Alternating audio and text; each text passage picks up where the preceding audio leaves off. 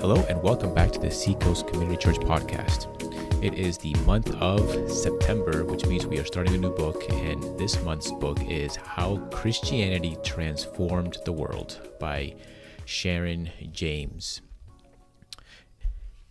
So, this book, so it's kind of a kind of a grand title, isn't it? How Christianity Transformed the World. Now, I am not denying that that is the case, but it will be up to the author to defend that grand statement and to convince the reader that Christianity has, in fact, transformed the world. So I am not a, a pessimist. I am not trying to be negative Nancy. I'm not trying to say that Christianity has not had a lasting and made a lasting impact in society and culture and in the entire world. But I just my point is just saying that uh, it's kind of a grand title, kind of a grand statement, and it's it's up to the author to make to as, as I said to defend that statement to see if it's actually true or not. So, anyways, I am just trying to be a careful reader, and I think we all should be uh, careful readers, and uh, let the author convince us of the statements that they make. So but uh, I have been actually looking forward to reading this book, and uh, what I've read so far, I have enjoyed. And as I do most of the books I, I pick up and read along uh, for each month, I, I do commend this one. So far, anyway. I honestly I have not finished it yet, but what I've read so far, I've liked. And so, what this book does, it it goes through several different topics and talks about how Christianity influenced uh, what was the what was Christianity's influence in these particular areas, say in political society or uh, in science or in culture. So we have topics such as freedom, protecting life, the dignity of women, philanthropy, education, and so what has what kind of contributions has Christianity made to these different subjects? So, really good topics, and I am just eager to continue to read more uh, from this book. And to be to get us started, we are talking today about freedom, and this is having to do with the issue of of slavery. Now, uh, so this is uh, uh, I guess I wouldn't say it's. Uh, it is depends. How, uh, it's kind of a short book. Maybe to me it is. It's about 100. It's 198 pages. For some of you, uh, that's probably too long. Uh, for me, I uh, I think it's a I, I think it's a reasonable read. I say this because it's not a very comprehensive book. Now, certainly, you and I can think of how Christianity has been a negative influence in the world and how Christianity, the name of Christianity, the Christian religion, has been used to commit terrible atrocities in, in society. And uh, we should condemn those things. Those are things are horrible.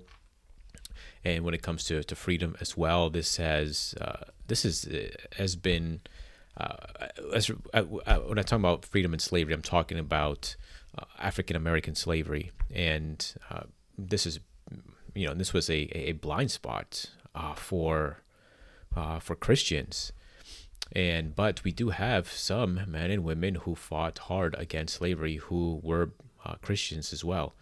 So, and the other reason I, I mentioned that this book isn't comprehensive is is that uh, it, at least in this first topic of freedom and slavery, it doesn't address uh, some of the the I don't know some of the so I guess the the, the spectrum of slavery because you have forced slavery, right? That is wrong. Uh, that uh, we should condemn, but we have like so we have uh, indentured slave. We have those who willingly give them their lives to a kind of to be an indentured slave or a servant under a master or under a household.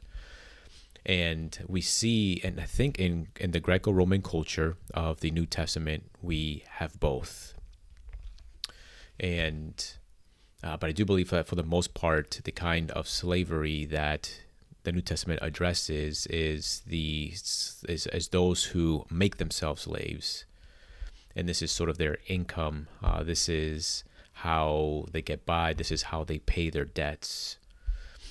So, anyways, with all that being said, we're talking about freedom, and let me start with a quote.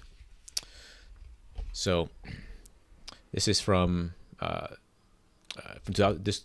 Okay, so this conclusion is coming from 2016, uh, Cambridge University Press, and who published a two-volume symposium, Christianity and Freedom, and they incorporated years of research by a team of international scholars, and this is their overall conclusion.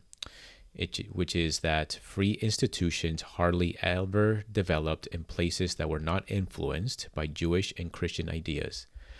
Uh, outside the Judeo Christian tradition, it has been rare for thinkers to suppose that God endowed us with a nature of our own, that freedom is part of that nature. So, in other words, outside of the Christian tradition and religion, it's been rare for people outside of that camp to uh, to suppose that God has endowed man with a nature of his own, that with an inherent freedom, uh, because he's made in the image of God. So I find that to be uh, an interesting uh, quote. Current cultural moment where we are seeing just signs of Marxism and totalitarianism. So it says, of all religions, secular and otherwise, that of Marxism has been by far the bloodiest, as it has meant bloody terrorism, deadly purges, lethal prison camps, and murderous forced labor, fatal deportations, man made famines, extrajudicial executions, and fraudulent show trials, outright mass murder, and genocide. In total, Marxist regimes murdered nearly 110 million people from 1917 to 1987. That's 70 years. For perspective on this incredible toll, note that all domestic and foreign wars during the 20th century killed around 35 million. That is, when Marxists control Marxists control states, Marxism is more deadly than all the wars of the 20th century, including World Wars I and II and the Korean and Vietnam Wars. There is a supremely important lesson for human life and welfare to be learned from this horrendous sacrifice to one ideology. No one can be trusted with unlimited power. As a government's power is more unrestrained and its power reaches into all corners of culture and society, the more likely it is to kill its own citizens. Wow. And then another quote of all the world's religions, including the three great monotheisms, only Christianity did the idea develop that slavery was sinful and must be abolished. Slavery was once nearly universal to all societies able to afford it. Only in the West did significant moral opposition ever arise and lead to abolition. So, um, those are, yes, I am I, am shocked. I, didn't know those those statistics with the with regards to Marxism and Marxist regi- regimes, but it's it's uh, it's it's it's oppressive. It's totalitarian, and it is a form of slave slavery. Uh, and I guess it leads to a form of slavery when you have uh, a, uh, a when you have uh, a person entrusted with unlimited power. And so, what that leads to is the oppression of human beings. And as I said earlier, not all forms uh, uh of slavery, eh, at least in the New Testament, were not the kind that uh, that we should condemn, right? And I'm saying that there are forms of slavery where people made themselves slaves to pay off a debt, uh, to just be in service of someone. This was a form of income, and people were and slaves were treated rightly. But there were other cases where they were not treated rightly, and there were other cases where men were forced to be slaves, and that we should condemn. And and this it is this, and so. Uh, but speaking to, to Greek culture, uh, Aristotle actually, uh, and we should right. This is not something to admire about him, but he had taught that uh, that without slaves to do labor, that enlightened people wouldn't have the energy and leisure to pursue wisdom and virtue. Isn't that ridiculous? Uh, so uh, we should uh, condemn Aristotle, uh, especially because he saw slaves as something lesser than uh, than I guess enlightened individuals, as if slave people who are in slavery are not enlightened people. But when you read the New Testament, the Apostle Paul treats slaves and masters on equal footing, like they are both members of the household of God. That they are equal sharers in the blessings of Christ. They are inheritors, that they are are of the same household. They are brothers and sisters in Christ.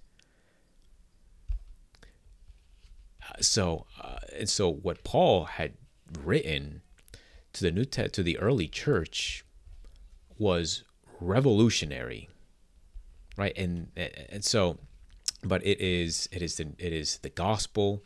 It is Paul's letters that have led to many uh, Christians to to abolish slavery. And some of those well-known names are, as you know, Martin Luther King Jr., um, Abraham Lincoln, Harriet Tubman.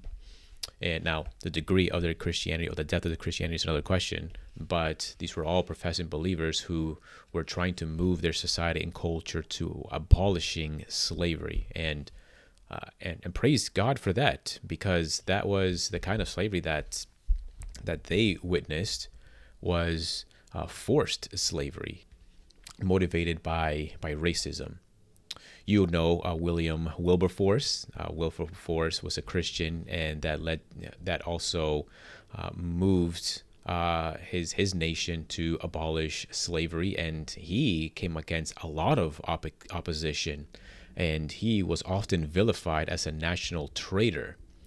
And uh, then eventually in 1807, the bill passed to abolish slavery, and uh, and and praise God for that. Wilberforce was uh, he he wept, and many gave him a standing ovation, and and that freed uh, around 700,000 slaves, and and he was so he was instrumental in that, but he was not the only one. I mean, another person that you may never have heard of was Zachary, Zachary Macaulay and he actually worked behind the scenes doing the research. He was a a, a, a statistician and worked 18 hours a day to provide hard facts. And even and he himself also was often vilified and slandered and attacked but he persevered until the very end. And so god used such men to abolish slavery in their lifetime and, and praise the lord for that for their tireless work for their stand for the gospel for their viewing